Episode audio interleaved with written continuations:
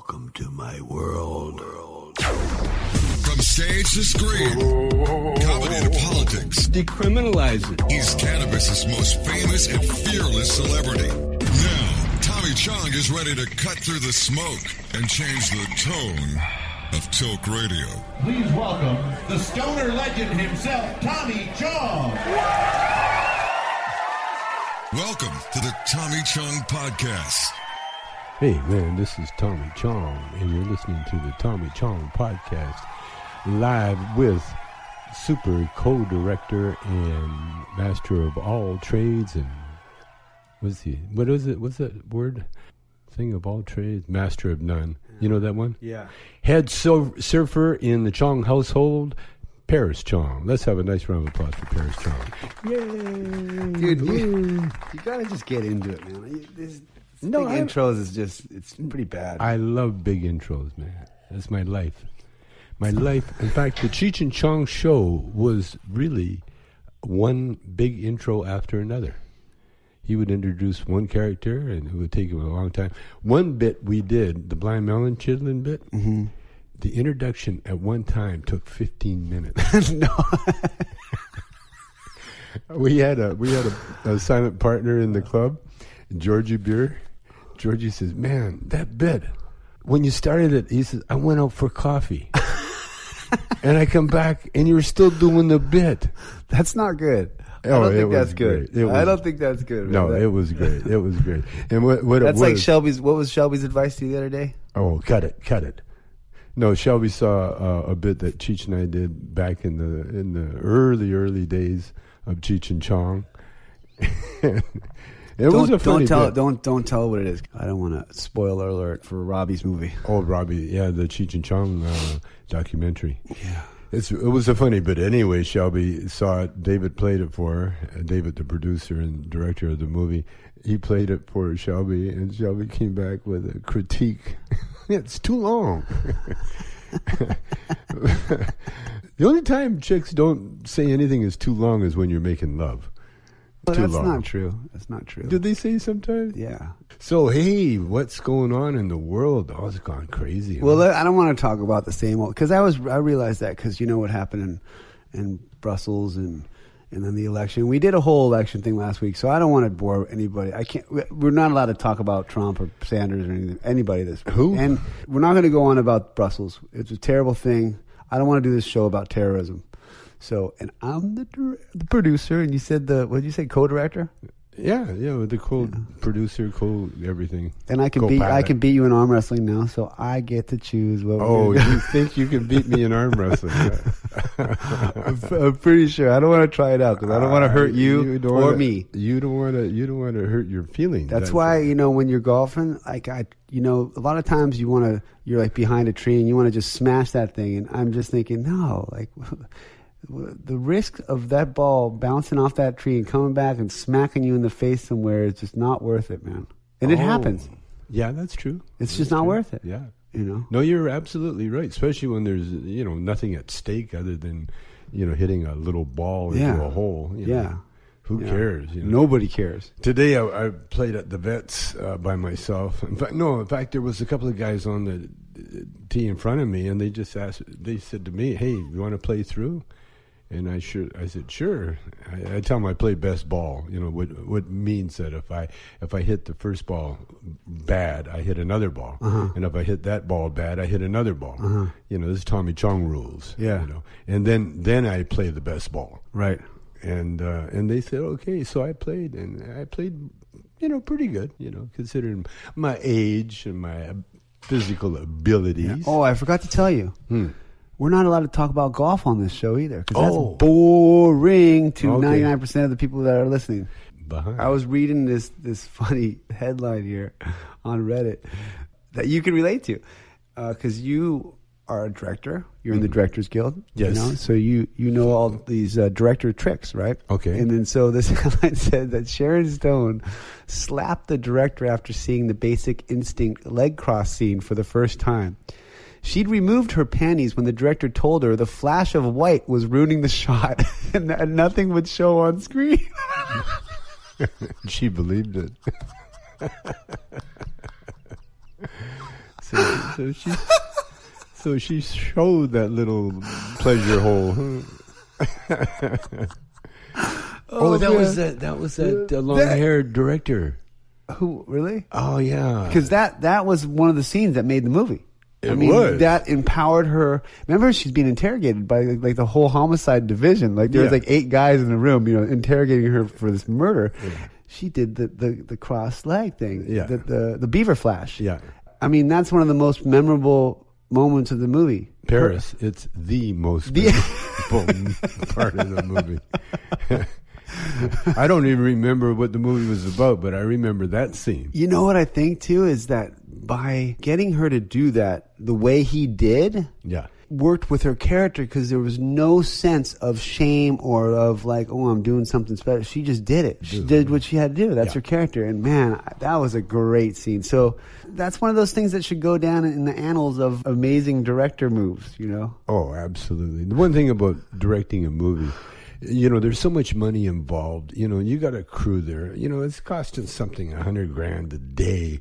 Uh, You know, in some movies, a hundred grand an hour. They entrusted you with Yeah, the the, vision. You have the vision. The reason you're chosen to direct a movie is that you're not going to piss anybody's money around away. And so when when you get confronted with an actress that doesn't want to do something or anything, Yeah. what you do, you immediately go into this whatever it takes to get it done. Yeah. You know, whatever you have to say, whatever you have to promise, whatever. And some people lead by like a dictatorship where they're just a, like a tyrant, right? Some people do that. If they can, if they can. and then uh, some people are, are much smoother.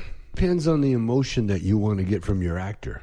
If you want them to act pissed off, then you piss them off. Yeah. And that's not hard to do. No. You know, you ignore them or you, you, you work them a little harder than they, they're used to. Yeah. And, You, ha- you have like the, the camera and lighting people just sit there And sometimes- and, and, like adjust everything for like 10 minutes. oh, yeah, yeah, yeah. one, one more for the sound. Almost, almost ready. Almost ready. Just stay still. Yeah, yeah, yeah, yeah. You do all that stuff. When Rae Dawn, my gorgeous daughter, shot Quest for Fire, Uh-huh.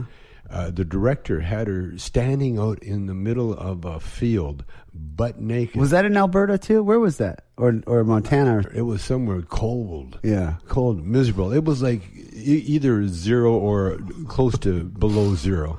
She's standing there naked, while he's he's wondering whether the lighting is right. Yeah. But she did it. You know, Yeah. she pulled it off. But You know how we we were talking to that producer that we worked with that that works on The Revenant. yeah, and that uh, the reason that that movie took so long to shoot was is they they used natural light. So did did Quest for Fire do the same thing? Yeah. Oh, they wow. Did. They did. Wow. Exactly the same thing. You're out in the wilderness, you know, and the shot's hundred yards away, and and you, you you can't put a screen over that, and you can't shoot that backstage, you know, or on on a set. Directors are like Steve-O, you know, They'll take a ball shot to get to get- whatever. I mean, whatever it they'll- takes. They'll staple their balls to a wall if it if it means getting the shot. You know, they'll do anything. D- Does this bring you any uh, director moves to mind? You uh, tortured Cheech in um, Nice Dreams, right? When he was on the And nice elevator. dreams when he was on the elevator. He's butt naked on the elevator now. Is adjusting the shot. When did he actually read that that script part? Well, we never had it in the script. But I- you have to prepare for that. I mean, you have to get the stunt well, people, and you have what- to. No, what we did is okay. We had the biker coming and finding us with his girlfriend. Yeah. First of all, the only thing we wrote was that uh, we would hide under the bed, Uh-huh. and then the biker would come in and throw Dawn on the bed. Oh, and start making love with and her. Start making love with her and bouncing, bouncing on top of us. And so while he's bouncing on top of us, we sneak out. But in the script, we just sneak out the door and leave. Yeah. But when we got to the set, I, I, I looked at the set. We're five floors above uh, anything, and the window led right to the top of the Uh-huh. elevator. And so Cheech could go out the window on a ledge and then jump onto the top of the elevator. Oh, so you went out the front door and Cheech went out the window? I went out the front door and Cheech went out the window. Oh, wow. And so now he's on top of the elevator and the elevator starts going down.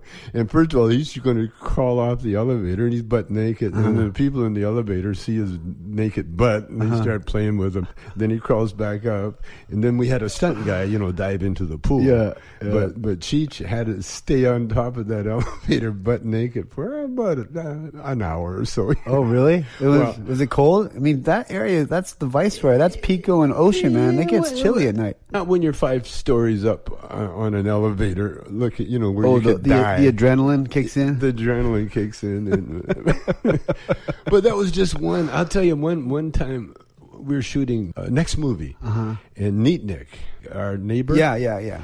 Okay, Neat Nick, he was a child star at one time, and he had worked with all these great child actors. Oh, yeah, we talked about this on the podcast before about how Yeah. Cheech told him to fuck off. No, he was just venting. He was doing his, and I want to be treated like a star. And Right. King was trying to tell him where to walk, and, and uh, you know, Neat Nick was trained to only listen to the director. You don't listen to anybody Oh, else. right, right. But I was in the movie, and so King really was uh, was directing. Yeah. you know, as well as uh, Yeah, I mean, there is a caveat, right? If the director is in the scene, you know, then the director will pick who he wants to give the orders. Yeah, to call the shots. Yeah. And it was King. Yeah. And so King was just telling him, okay, I want you to come here and come there. And Neat Nick goes, I don't believe I met the new director Oh, in his little snotty way. Cheech had no business, but he said, told uh, Neat Nick to fuck off. Yeah. And Neat Nick says, I'll be in my trailer. And he stormed off the set. And he told the assistant director that he's not coming out until I fill up his trailer with flowers and champagne. So they said to me, What are we going to do? And I says, Get the flowers, get the champagne.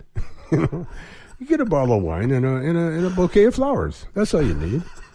and so they did. And then he come back on the set and did it well. You know, you don't want to get into kind of arguments, Uh-huh. you know, because all it does is just everybody gets settled into their position. That's a biblical thing, you know. Uh, you know agree quickly with your adversary. Yeah. That's a, that's the best uh, advice ever. In other words, don't argue. Just agree. Say, yeah, you're you're, you're probably No, I right. get it. Yeah, you just got to get the get the shot done. you Yeah, know? you're probably right. It doesn't matter, and you do it, and we move on.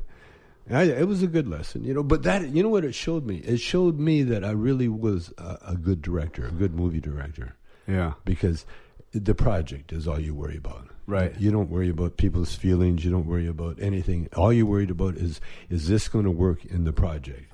Right. And if it pisses them off and it works, then you piss them off. That's your job. That's, your job. You, that's your job. Katt Williams is in the news again. Last week he was at a Benny Siegel concert and they sh- and he was acting very strange and then he crouched down like uh, like he's going to, you know, tackle somebody and then he runs across the stage and he punches this guy in the face and then the the guy jumps on top of Katt and then him and his friends just start stomping on Katt, which which I mean, that's what happens when you go and you sucker punch a dude with some some friends. You know, you're going to get beat on. That's just- Absolutely. that's, that's the law of the land. So now, so I'm going to play you a video of what happened recently. Okay. Okay. Look. Oh, you see that? Oh, you sucker punched He him. He sucker punched him, and then now look at the kid. Look at the kid. Got his back. Oh, got his back. Got his got the hooks in. Oh, manhandle him. Oh, look get him. He, 17 year old kid.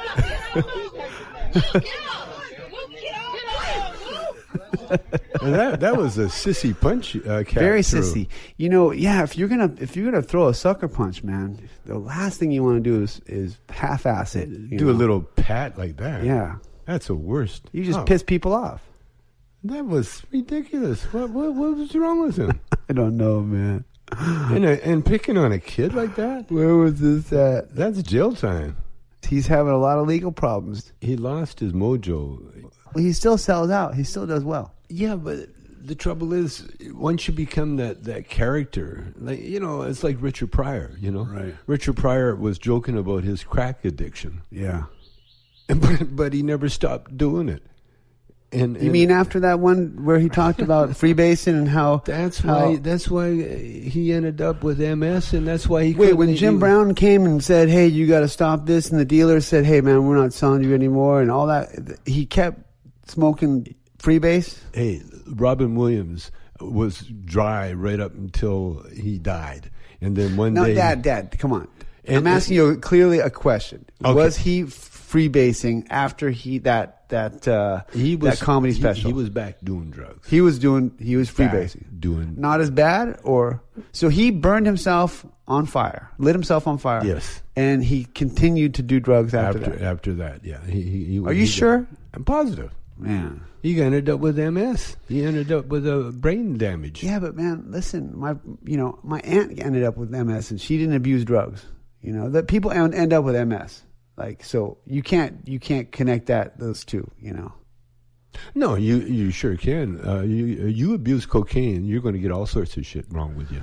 True, but even if you don't abuse cocaine, you could No, get no, MS. absolutely, Uh, absolutely. But you look at the, the people's uh, habits. You know, it just speaks for themselves. You know, Uh-huh. but but more than anything, you know what it is. Here's what you, you got to be totally honest. Uh-huh. See, when you're totally honest, that means you admit when you're wrong, and you admit when well, you're right. Well, what I'm seeing here is, is But see, no. But let me finish. What happens when you when you're doing drugs and you start lying to yourself? Uh-huh. And now I know the I know the feeling because I've gone through the same kind of trip. You know, I, I go through it. You know, daily. Right. You know, because I I got since I've been uh, you know operated on it. and, You know, all that shit went, went on with me. I developed a sweet tooth. Uh-huh. That that like I eat whatever is sweet, you know, croissants or cake or anything. That's the only thing that that makes me feel good. But I know that it's not good for me. right. So I, I I'm conflicted. You know, if it's around, I'll eat it, and if it's not, I won't. Right. You know, so I try not to be around it, but I can't be hypocritical with myself and tell anybody that I don't do it. I do. Yeah. To the detriment of my own health. Right. And and that's the way with junkies on a bigger scale. You know, they lie to themselves. Like alcoholics, they lie to themselves. Right. You know, they they pretend, well, I'm just I just drink socially, blah blah Right. blah blah. You know, and next thing you know, they're dead because of alcohol abuse. you can really connect the dots like you know psoriasis the scarring of the liver you know what i mean Mm-hmm. or or or like stomach cancer pancreatic cancer but ms yeah that's a tricky one i, I don't quite Well, the good news is that the marijuana helps MS. absolutely And but so let's talk about katt news. williams so katt Okay. williams what i saw there the generation i think it's my generation and maybe okay Mm-hmm. so anyone born before 1980 i want to make an announcement make like a public service announcement Okay. don't go fucking with kids, okay? Because they grew up in an era of MMA and Brazilian Jiu Jitsu, and, right. and they know shit. You know, they may have just taken a class or watched a watched a movie or whatever, but dude, they know shit now that you guys didn't know back then. It's like faking a punch at a boxer. the Yeah. last thing you want to do is fake a punch at a boxer because they don't even think. They just hit you back automatically. Oh, yeah, It's an automatic thing. They don't even think about it. They Yeah. just automatically do it. Same thing as, as playing hockey. Like I was doing that celebrity hockey game. They're shooting a, a documentary on it, and they wanted one of the hockey players to fake a fight. Yeah, Max Headroom. Yeah, Max Headroom. You can't tell, uh, ask a hockey player to fake anything. Yeah, They don't know how to fake it. Yeah. These are big thugs that grew up and they act instinctively. Yeah. It's like asking a, a, chimp to fake a, a grab, you know, just fake anything. This is their instinct. This Yeah. is what they're trained to do. And so the way he did, he pulled the sweater over Max's head, give him a shot in the in the face, and, and probably he cracked his tooth, messed up and you know, lip. to to the hockey player's defense, he probably gave him a little tiny little shot that that any other hockey player had been like, "Oh, you're funny, man." Yeah, you know. But but when you hit an actor like that, they're going to go to the hospital. So you, you don't want to mess with people's instincts. Kids nowadays, little little baby, baby girls, guys, everybody. Oh, man. they're they're taking uh, karate, they're taking MMA, They're of- taking jujitsu. They're taking. Jiu-jitsu. They're taking. No, they're not even taking jujitsu. They're taking MMA. Yeah. So that means they're combining boxing, kickboxing, Muay Thai, wrestling, and jujitsu and judo all in one. that's a lot of technique that Oh, yeah. uh, people know. And and the guy just grabbed hold of him, took him down, and, and held him from behind. There's another one that I want to pull up too. Okay. Like when you're filming something and like the shit's going down and it's a big fight or something like that. The, the move is is that you point the camera at you and you go world star world star and then you and then you keep keep filming but so this one I'm gonna pull it up this one happened I think Hey, do we need to take a break? oh yeah yeah let's take a break Let's take a break okay and we'll pull it okay up. I'm gonna pull it up and we'll come right back You're listening to the Tommy Chong Podcast, only on CannabisRadio.com.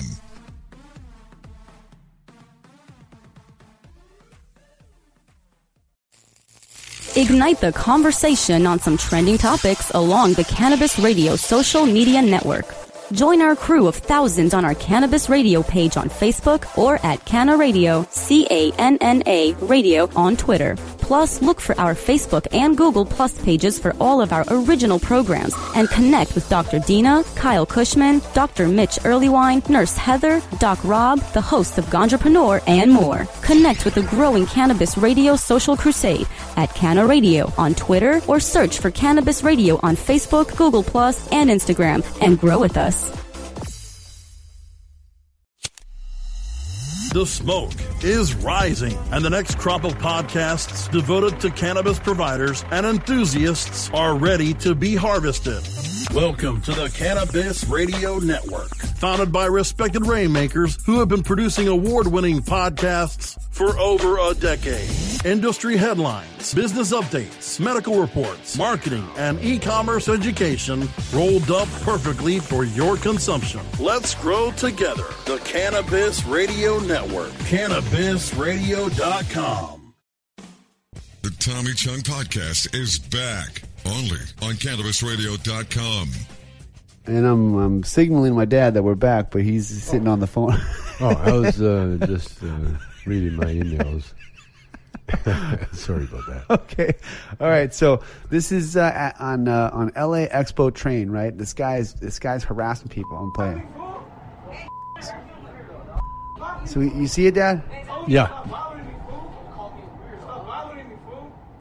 So he's he's obviously on drugs and he's drunk or something. He something. took his shirt off. He's got his shirt off and he and he's and he's paranoid. He's thinking people want to fight him, and they don't want to fight him. They just want to be left alone. So he goes in the next train, Dad, and then he's harassing more people, and then he comes back. Don't call me weirdo. Don't call me weirdo, Yeah, he looks like he's methed out. He looks like he's tweaking. Weirdo. I'm not no weirdo. I'm I ain't no weirdo. I'm no weirdo. I ain't no weirdo. I fixed it. Oh, you don't want to hit fight with a guy call you homie. Oh, look at this. See that? Oh, behind. Is he choking him out? Yeah. So, so, so a big uh, trainer comes up behind him, chokes him out. World star. See, world star, Dad. World star. Look, the trainer chokes him out, flips him on his back, and then stands on him with his foot. Until- Wow. so the guy that uh, he trained a lot of the guys in the Palisades and in Santa Monica. Yeah. His name's Henry Henry Akins, I think. Yeah. Uh, he was trained by uh, Rickson Gracie. He was like Rickson Gracie's first first black belt or fastest black belt, something like that. Anyways, uh, I heard a story about him where he was out front of a nightclub and there was these guys and they were just they were you know trying to fight the, the bouncers, trying to fight everybody, and they're outside just causing just just causing shit. And, and Henry just snuck up behind him and put him in a rear naked choke. But you see how that took a little, that took a few seconds or Yeah. like 10, 15 seconds. Well, well, when you, when a black belt does it, my friend Wilson, who's a brown belt says, says, man, he, he got him in that choke and the guy was out in seconds. It was like he, he, Sure. he completely cut off every artery to the brain because there's, there's difference, right? There's the air and then there's arteries and the Yeah. arteries go faster. Yeah. You cut off the blood to the brain and you're breathing. You, you can breathe through those chokes, but you're you're you just pass out, Yeah. man. You know, there's no blood, and so he he did that all the time, and then, and uh, that's what people are doing nowadays. And I, and I think it's humane. Yeah. It's dangerous, Yeah. because You could kill him. Okay, I'll tell you another story. So my friend Keenan, he was like one of the little Palisades guys, right? Yeah. And he his his nickname back then was Blue. So Mm-hmm. Keenan had a, had a pit bull with this girl that he was seeing, right? And Mm-hmm. he loved the pit bull. And it, the the relationship didn't work out, right? And so he left, but he wanted the pit bull because he it was his pit bull, right? Mm-hmm. And so he goes to pick up the pit bull with his new girlfriend, Uh-oh. and his girlfriend at the time had this guy there who you know was trying to you know block Keenan from from uh, taking the pit bull, right? So Keenan's Keenan's uh, you know trained fighter, so he flipped him around and, and, and choked him out. But when he let go of him, guy bashed his head and cracked his head open. He just yeah, he kind of dropped him and he dro- fell down and, and and then held back. So ground. Oh yeah, no, you put him down. yeah, because many guys have gotten like you, you, you punch a guy in the face, and and you know you're like, oh, you, you just wanted to you know punch him in the face. Next thing you know, he smashes his head, he's dead. Yeah. You know, now you now you're up for murder. Yeah. you know what I mean. Yeah. And that has happened Oh yeah. many times. So Keenan, you know, got charged with like some heavy assaults, and they were like, and so his lawyer goes, listen, man, my advice to you uh, is to just go to Mexico and don't come back for six years. and you know what, man? He's been living in Mexico ever since.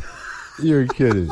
he took his advice. And it's been a lot longer than six years. But you know, when you live someplace that long, you end up, you know, creating a life. Making roots. Yeah. You know where you go. Yeah. And you're there. What part of Mexico? Uh, Todos Santos. So it's the Pacific side of Cabo. Is there any warrants you're out- for his arrest? I don't Yeah. think anymore. No, no, not anymore. Just- you know, after like seven years, it's kind of like it's hard to get witnesses. It's hard to find the, the victims. It's hard to get all that stuff. But sometimes uh, it's still on the books, and if you get stopped uh, by yeah, I think cops- he's he's kind of made sure he's reached out and made sure that it's not on the books. And I think in a in an roundabout way, the prosecutor may have even said, "Hey, listen, why don't you you know fuck off?" You know what I mean? The prosecutor told the defense, like, "Listen, dude, this kid's you know Yeah. if he sticks around, I'm gonna fucking have to put him in county for a year." You Yeah, know what I mean? yeah. Might as well tell him to bounce. Yeah. you know. Mm-hmm. So I wonder. That's Yeah. that's a good advice. So. in all your t- times of fighting in the clubs and all that, did you see anybody get choked out, unconscious?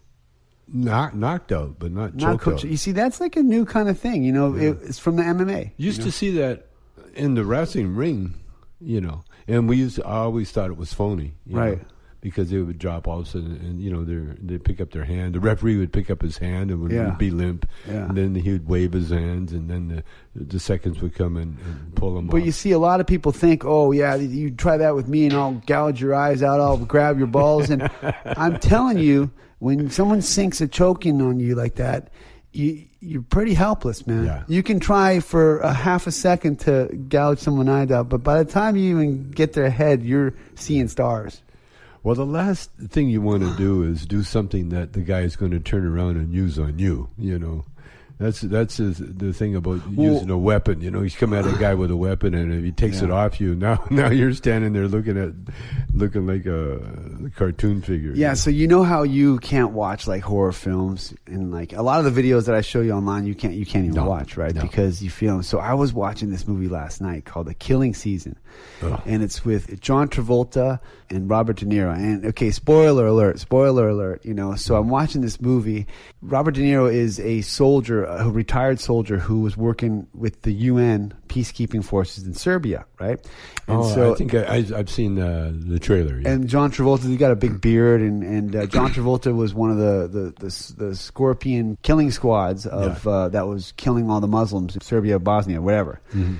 John Travolta wants to get his get his revenge. Turns into this thing where he they kind of meets him, and then he, you know he on, under false pretenses, and then they have this like they go on a hunting trip together, and then they're each hunting them each hunting each other Oh. with bow and arrows, right? Oh. So so dude, the one part, man, and I swear I could not I could not watch it without squirming or like I had to close my ears, or whatever, because he De Niro gets shot through the calf, right?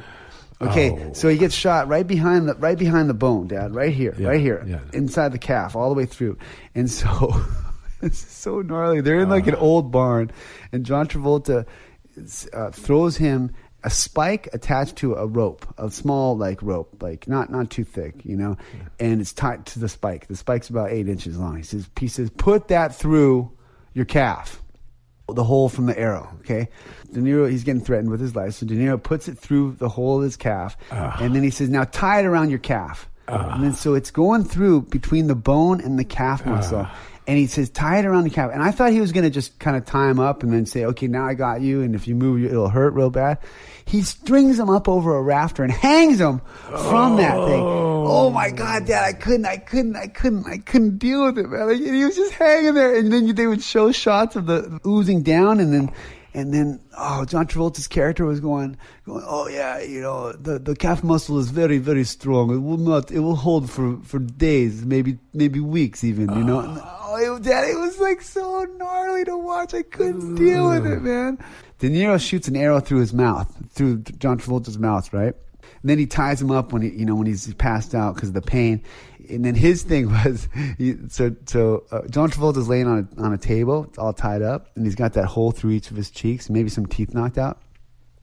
and, and De Niro's making lemonade, and he's going, "Yeah, you know, my father used to, we, my mom used to have lemonade ready for us after we come home from a hunt, you know." And he's making him drink it? So he makes he's making this lemonade. He's making this lemonade. So you know what we need? We need some sugar. So he goes to the, the cupboard. He sees he looks for sugar. Oh, we're all out of sugar. I need a substitute.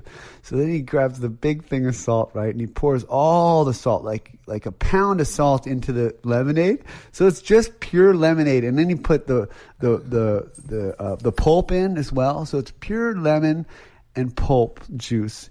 And, And sugar. and a pound of salt. Okay, Salt. and then he just he just pours it in his mouth and like basically waterboards him with with that. but I mean, I could watch that, but the the calf muscle thing, Dad, there was just it was impossible. Well, I'm man. glad you shared that with Yeah, us. I mean, I had to. If, if we got any listeners left, uh, I want you to say that uh, we're never going to go down this road again. Why? Ah, that hor- that's horrible. You know, ever since I, I've been operated on, I've been super, super sensitive. You're less though. That you were very sensitive when you were healing and you were really vulnerable. You were super sensitive to everything. Okay, so what's going on in the Chong's Choice world?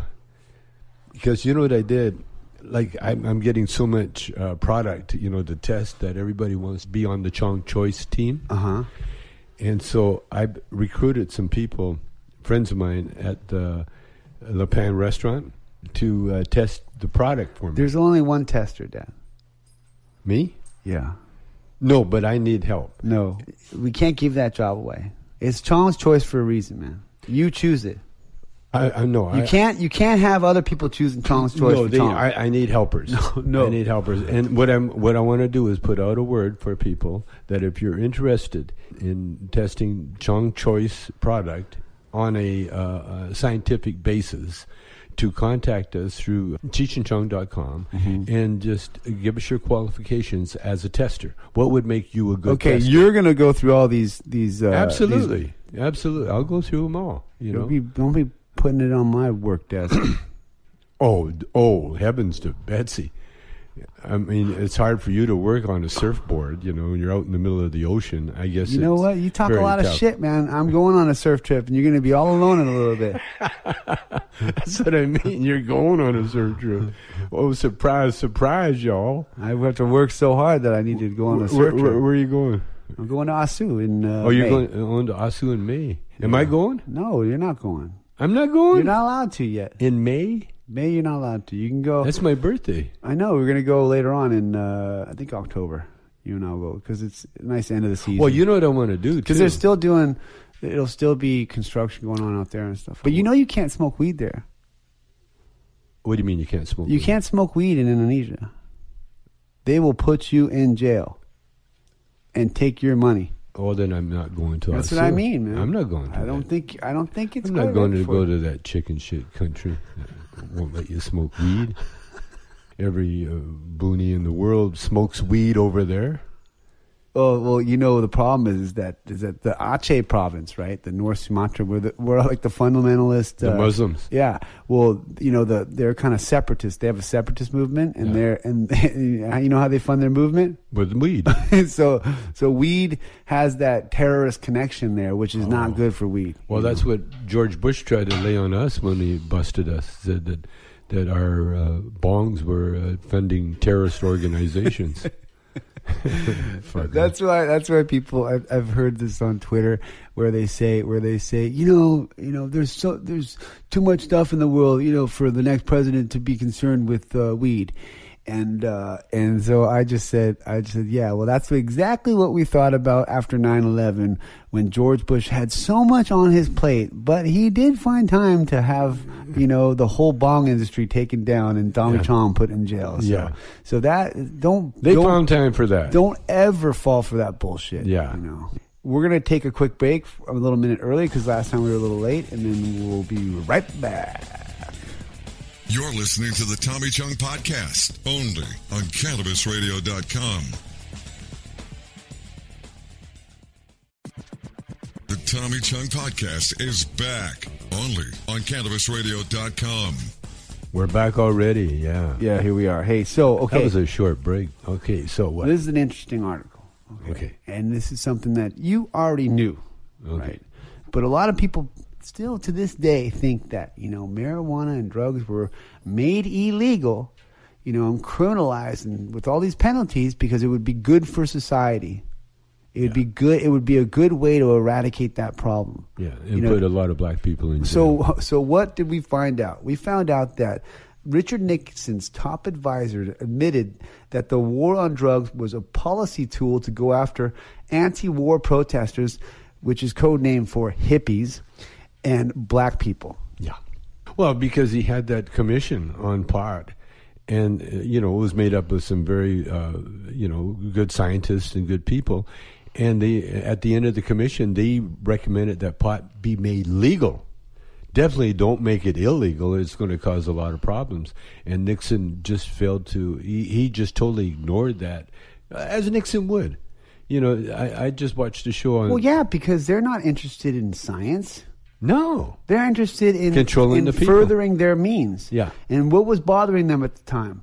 The Black Panthers and the anti-war hippie movement. That's right. You know, those were right. their those were the main Well, they they, they Agitators they for the Nixon time They they literally helped stop the the Vietnam War. You know, with Johnson for sure. literally, right? And yeah, they just protested so much, and then everybody in Vietnam got turned on to weed, and and they were smoking it over there with the enemy. So by the at way. the beginning, America thought, okay, we got to fight communism. Yeah. We got to we Well, gotta, we got to do what we got to do. We got to In get the- out there. in the fifties. You, know, we'd taken down Japan, and uh, now it was time to take down Vietnam. So- so- we had no wars to fight, so so oh, let's go to Vietnam. because we were fighting communism because And- we're, and- we, we don't is- want because we don't want the Russians and the Chinese to take over Vietnam. Is that that that was that was the the domino effect. the domino effect? Yeah, once once Vietnam falls and everybody Then they're going to take Japan. They're going to take Taiwan. They're going to take, to take the world. They're going to take the world. They're going to take us all. th- so at the beginning, it was like, oh yeah, you know, this is what we got to do. What we got to do, right? So then, how many years into it did they t- did the public perception change? Well, what was happening? Uh, the war escalated so fast after uh, Kennedy was assassinated. The war just escalated like crazy, as if uh, the military complex was uh, responsible for the assassination, and so, and the oil companies. See, you can't And sell- rubber companies, too, right? Rubber, oil, anything to do with uh, war, Yeah. the war machinery, because Yeah. war machinery is is a perfect way to get billions of dollars uh, out of the coffers and into people's hands. Right. Uh, because you, there's no accountability. When you blow up a bomb that you know it costs a million dollars or it costs whatever it costs, it's blown up, and you need another one, Yeah, d- and you blow yeah, that up. destruction is good business Yeah, for for because you got to you got to replace shit that gets destroyed. that's right. That's right. And you know, it's like uh, being in the cigarette business. You know, you, you know, destroying people's lives and and and, and making a big profit. That's what war was. And what happened? But they needed fodder. They needed cannon cannon fodder. And so what they did that. Uh, Johnson and the white establishment in America decided that wow, this is a good way to get rid of the Mexi- the brown people and the black people. Yeah. and so they they instituted the draft. Yeah. Now, if you were white and had any kind of connection, you never went to war. You got So- deferred. So so do you but if you were Chicano, if you were black, you got drafted, and not only drafted, but you were sent over to the front line, and, and within days you were dead yeah. because you were just cannon fodder. and and they had no really uh, plan of defeating anybody.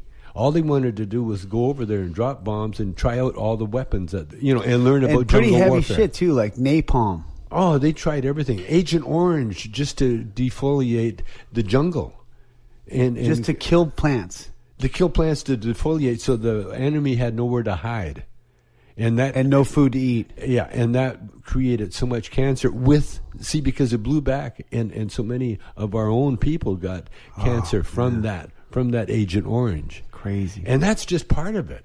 And then, then all the money that was stolen, you know, from you know the, the civilian uh, end of it, you know, the Halliburton end of it, Yeah. you know, and so that's why they. And then the war machinery, they got so hooked into that, you know, because billions of dollars were going through there, you know, people were making that. Shit. But let's get back money. to the to it, like their policy on drugs. that was to make it illegal, to put people in jail, and to get rid of the black people Yeah. and the hippies, Yeah. uh, which they considered black people. So when people bring up when like should we legalize marijuana because it's so strong nowadays? And all this, this is it's just it's like wait a sec, wait shouldn't you be uh, investigating why it was made illegal in the first place?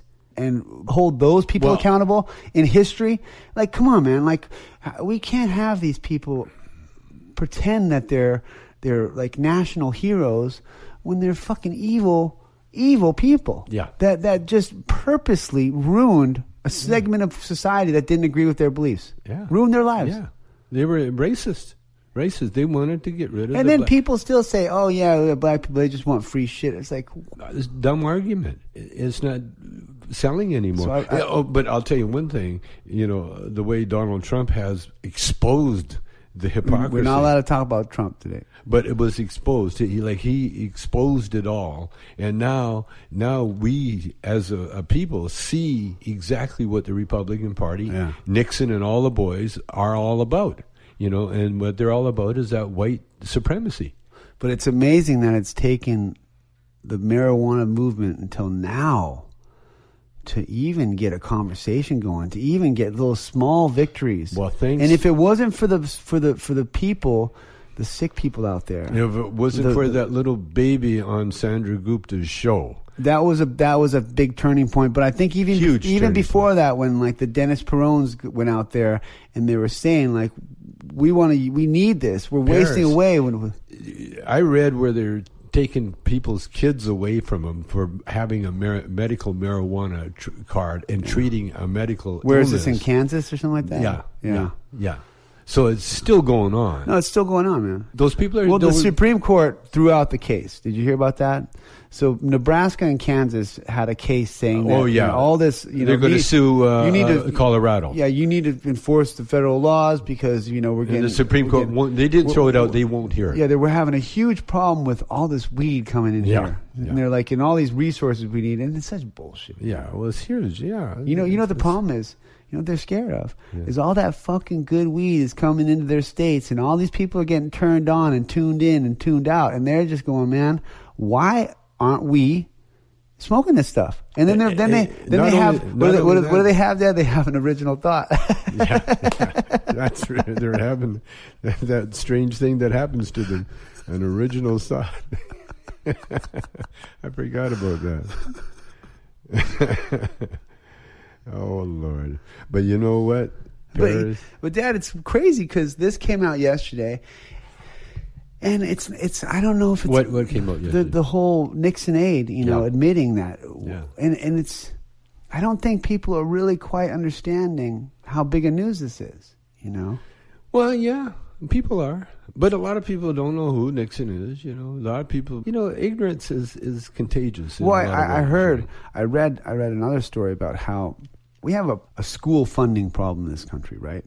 Like schools, especially in in, in inner Ghetto. cities and in, Yeah, ghetto. in poor neighborhoods, they're the, the schools are just like madhouses. They they're way over capacity. Yeah. They don't pay the teachers anything. The teachers can't even teach, and they're just a complete failure, right? Yeah.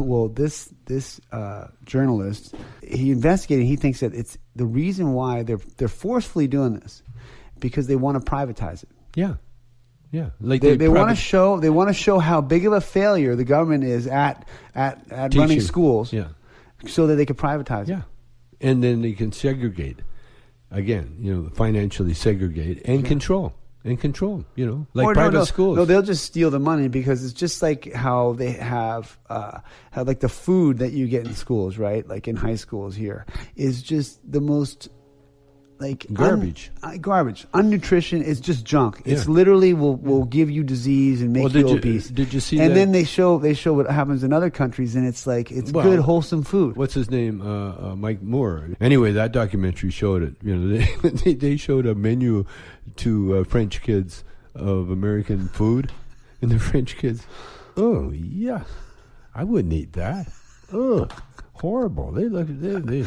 And then they looked at what they were eating, and it's all fresh and Oh, my God. best nutrition. Dad, they, it was like they went to a spa, yeah, like they go to a spa school. yeah. Like, Oh. People don't really realize it. They think this. They think number one, America is just number one, number one, number one because they've never been anywhere. They've They've never never experienced anything. They only believe that's what they said. The the guy in Cuba, you know, they asked, they found one guy in Cuba that likes Cuba the way it is. and Yeah. He's an American, and and they asked him, and he said, uh, "What's the worst thing about America?" He says, "Commercials." yeah, Because you turn on TV in America, and all you get is commercials. yeah.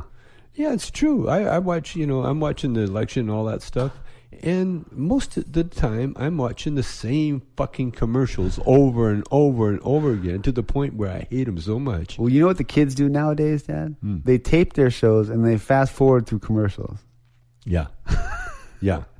You got to do it, man. I'm going to start doing that. You gotta do it. But I, you know, I'm old school. You know, I, I don't mind sitting there and watching what's going on now. Yeah. Especially, especially because I have my phone. I have the, inter, you know, the the internet right next to me, and I can fact check anything I want. You But got the bigger phone. What do you think of that? Do you do you, do you use it more with the? I, I love my phone. I, you know, I'm learning how to turn it on and off. But do you are you able to read better on it? Oh yeah, And the yeah, last no, one? I, I, can- I can read everything. Uh, I'm uh, I'm satisfied with everything. Okay. All right. Cool. Yeah, man. When I read this, uh, The truth about Nixon. yeah, I mean, It's all coming out. It's all coming. You you got to remember Nixon was part of that McCarthy era where they put uh, Jews in jail for writing writing uh, anti-American or communist-inspired uh, uh, screenplays. yeah. You know, you talk about freedom of speech, and Nixon was part of, and he was our president. So he didn't, he he, didn't he didn't appreciate a good movie back then. Uh, No, He Nix- thought he thought they were subversive. No, he he was just trying to control, you know, get take uh, power, you know, for the Republican Party, like like it's going on right now. Right. What they're trying to do right now, but the, their lies aren't working now because everybody fact checks. Right. Right. You know, and the thing, you know, what brought Nixon and what brings everybody down? What? the karma. What whatever you reap, you, you will sow. In other words, whatever you plant, that's what you're going to have to live with. Yeah. You know, and what happens, whatever you know, what you say about somebody else, it boomerangs. It comes back and bites you in the butt, and that's what's happening to uh, to the country right now. Yeah. And it, it is it's great. It's great. I mean, look look what look at Canada. You know, Canada now uh, with Trudeau. uh huh. Someone said, "Oh, I wish Trudeau could be our president." that was kind of funny Why? because they think he's handsome? he- no, because he's a progressive. You know, he's he's ready to move into the into the 20th century. You know, and forget about you know the Republicans. Uh, they're, they're money hoarders. You know, they're they're they're stockpiling money. You know, just like the old pharaohs did with their with their pyramids. You know, they they they're stockpiling their stuff as if they can take it with them to the next life. Wow. And and at the expense of, of, of the poor people and, and middle class people. You know, like Bernie said. You know, it's it's the middle class that No, Bernie, you can't talk about t- politics. You can't tell me what to do. I talk can, man. I'm No, your producer, can't. man. I'm trying to help you out. Hey, produce this. look, look at look. Produce this, motherfucker. You can't talk to your son that way. How dare you, man? Come Oh, on. I'm sorry. Did I did I say something wrong? Come here, I'll Yeah. choke your ass out. talk to you. Dad. like my, my dad used, I'll give you a backhand.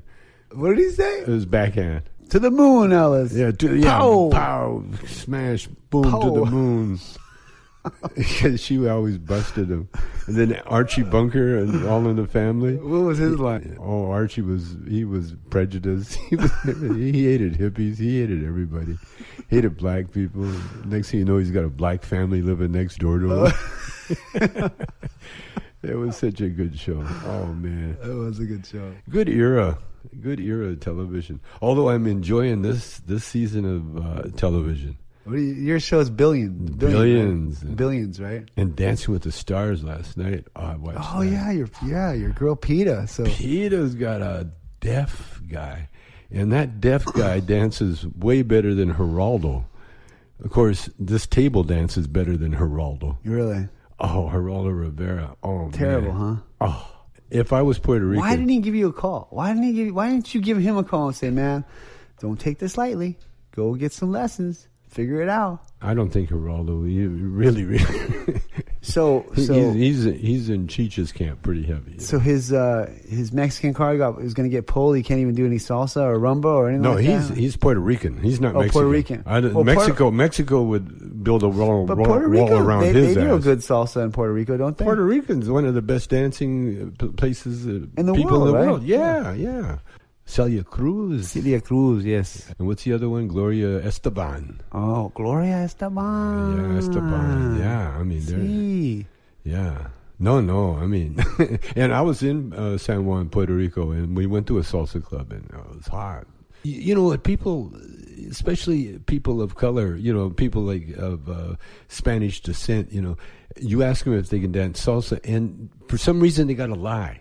They go, "Oh yeah, yeah, I dance. My mother, uh, my mother taught me." You know, one time, one time I was in uh, in Vancouver. I was just learning how to dance salsa, Uh-huh. and there's a whole bunch of us there. You know, the whole gang of us salsa dancers. And this one uh, salsa dancer girl, she met this guy on, on, on the bus, and he, he he was Spanish, and he looked like a salsa dancer. Right. So much so that she talked him into coming to to the club right then. She says come on we're, we're dancing. Do you dance salsa don't you? And, and he says yeah of course i do you know? And so he gets on the floor and this guy he was almost as bad as geraldo. He he couldn't do shit man. He couldn't do anything. And, and we're all, and we're all just on pins and needles looking at waiting for this guy to show us what a great dancer he was. And it was embarrassing. In fact the girl had to leave him on the in the middle of the floor and just walk off and just le- le- left his ass in there, and he and he just got he got ostracized from. He did, group. huh? Yeah, he, he had to just sort of slink his way out of the place. He even he even had that the, the Latino shirt on, you know, the white shirt, the blousy shirt. Uh-huh. Oh, he looked like he, he was going to be Ricky Ricardo. You He know? had the look, huh? he had the look, but no moves, man. Oh. and there's a lot of Latinos in, in town here right now. Now you see, that's fine because that's a nightclub. You know, there's just a few people in the nightclub that you're going to be embarrassed about. But Yeah. Do you get it? Do you, Hey, celebrities out there that are going to go on these shows, millions and millions of people are watching it. or not watching it. you know, millions of people. I, I swear to God, they look at that. No, go, uh, Dad. They what you- else is on? You watch the bad and the good. You know? Oh, I couldn't watch it. It was so sad. it was so sad. And Geraldo's a friend. No, it was kind of weird because it was the first season, uh, first night of Dancing with the Stars, Uh-huh. you know. And so I wanted to see uh, my old friends. You know, I'd seen, you know, been with them for Yeah. a season, so Yeah. I, I know everybody on the show, and and so I wanted to see it. And Mom says, "Ah, "I'm going to bed." so she went to bed. No, it's saying how she did it. I'm going to bed. I don't want to watch this. Yeah. And then, and then you watched it, and then you went to bed, and then she was hours hours later, she was awake. How was it? And, I, and of course, I said the wrong thing. I said, "Oh, Peta and, and her partner killed it." Yeah. And then it really She didn't want to hear that. It really got chilly. Well, in it got chilly. but I'll tell you, I, I had to tell you the truth, man. Peta's partner is a deaf model, male Yeah. model. So he's really good looking. He's got abs and he can dance. Yeah, man. He- uh, he's deaf and he can dance. Well, you know what's hard for mom is that is that uh, she, she's still jealous about Peta and all that, but she, more than anything right now, her goal in life is to get on Dancing with the Stars. Yeah. Well, I'm going down there Monday, and, and I'm going to talk to the producer. Dad, no, I'm going to talk to the producer. you're not going to get your wife on by, by threatening the producer. No, no, no, no. Listen, you can't threaten the producer. No, don't no, try no, to punch no, him. no, no, Don't I- do no, that. man. no, no, not- And don't threaten with the law. Last time you had the idea of threatening a lawsuit. No, don't no, do no, that no, either, no, man. No, no. I was just joking. no, I, I, no. What I'm going to do? I know, I know uh, Rob Wade, and he owes me. He owes me, you know, because I helped Uh-huh. Yeah. the show enormously. You know, I mean, we it was it was it was dying in a lot of ways, and then I brought it back. Uh-huh. You know, because there's so many people that when I got on the show, I mean, they would have Tommy Chong watching parties. Yeah, that's you true. know, they would That's get true. together. Hey, to, hey, dance with the stars! Like, come on over, and they would sit there, and, and then they would all vote for me. And they, and I know that happened because, you know, for a while there, I thought it was fixed, but it's not fixed at all No. because the best way to find out the producers can find out is how many eyeballs are watching and and they're w- watching the vote and and the voting lets everybody know who they're who they're watching who they like so Rob Wade he and I saw him after that at, at Derek and uh, uh, his sister's show and and he he was a very nice warm uh, thing and even when I was trying to get on the or when I was auditioning to get on the show you know I met with the whole crew and and and there like, a lot of more fans No, and for sure. For and, sure. and and Len's back Well, good luck trying to get your wife on Dance with the Stars, man. oh I, I'll, I'll, I can do it I can do it I can do it I hope Well, good luck, man. anyway I'll, luck. I'll, get to see Peta I'm kidding. I'm kidding. Okay, uh, I think I think I better go before I really shoot myself in the butt. Don't worry, I'll, I'll send a link to her. To Oh, don't you dare! okay, so uh, that's it for today. yeah, man. And and uh, listen, I want to tell all you guys. Listen, uh, you know, uh, Tommy Chong's coming up with a lot of new new things. So, you know, stay tuned to our podcast and stay tuned to our, our website and our Instagram and and all that stuff and the Cheech and Chong thing. You know, keep watching it and and let us know what you think. And definitely. Uh, you know, people that want to get into the, the testing the Chong products, you know, contact me. Okay? Take care. Bye bye.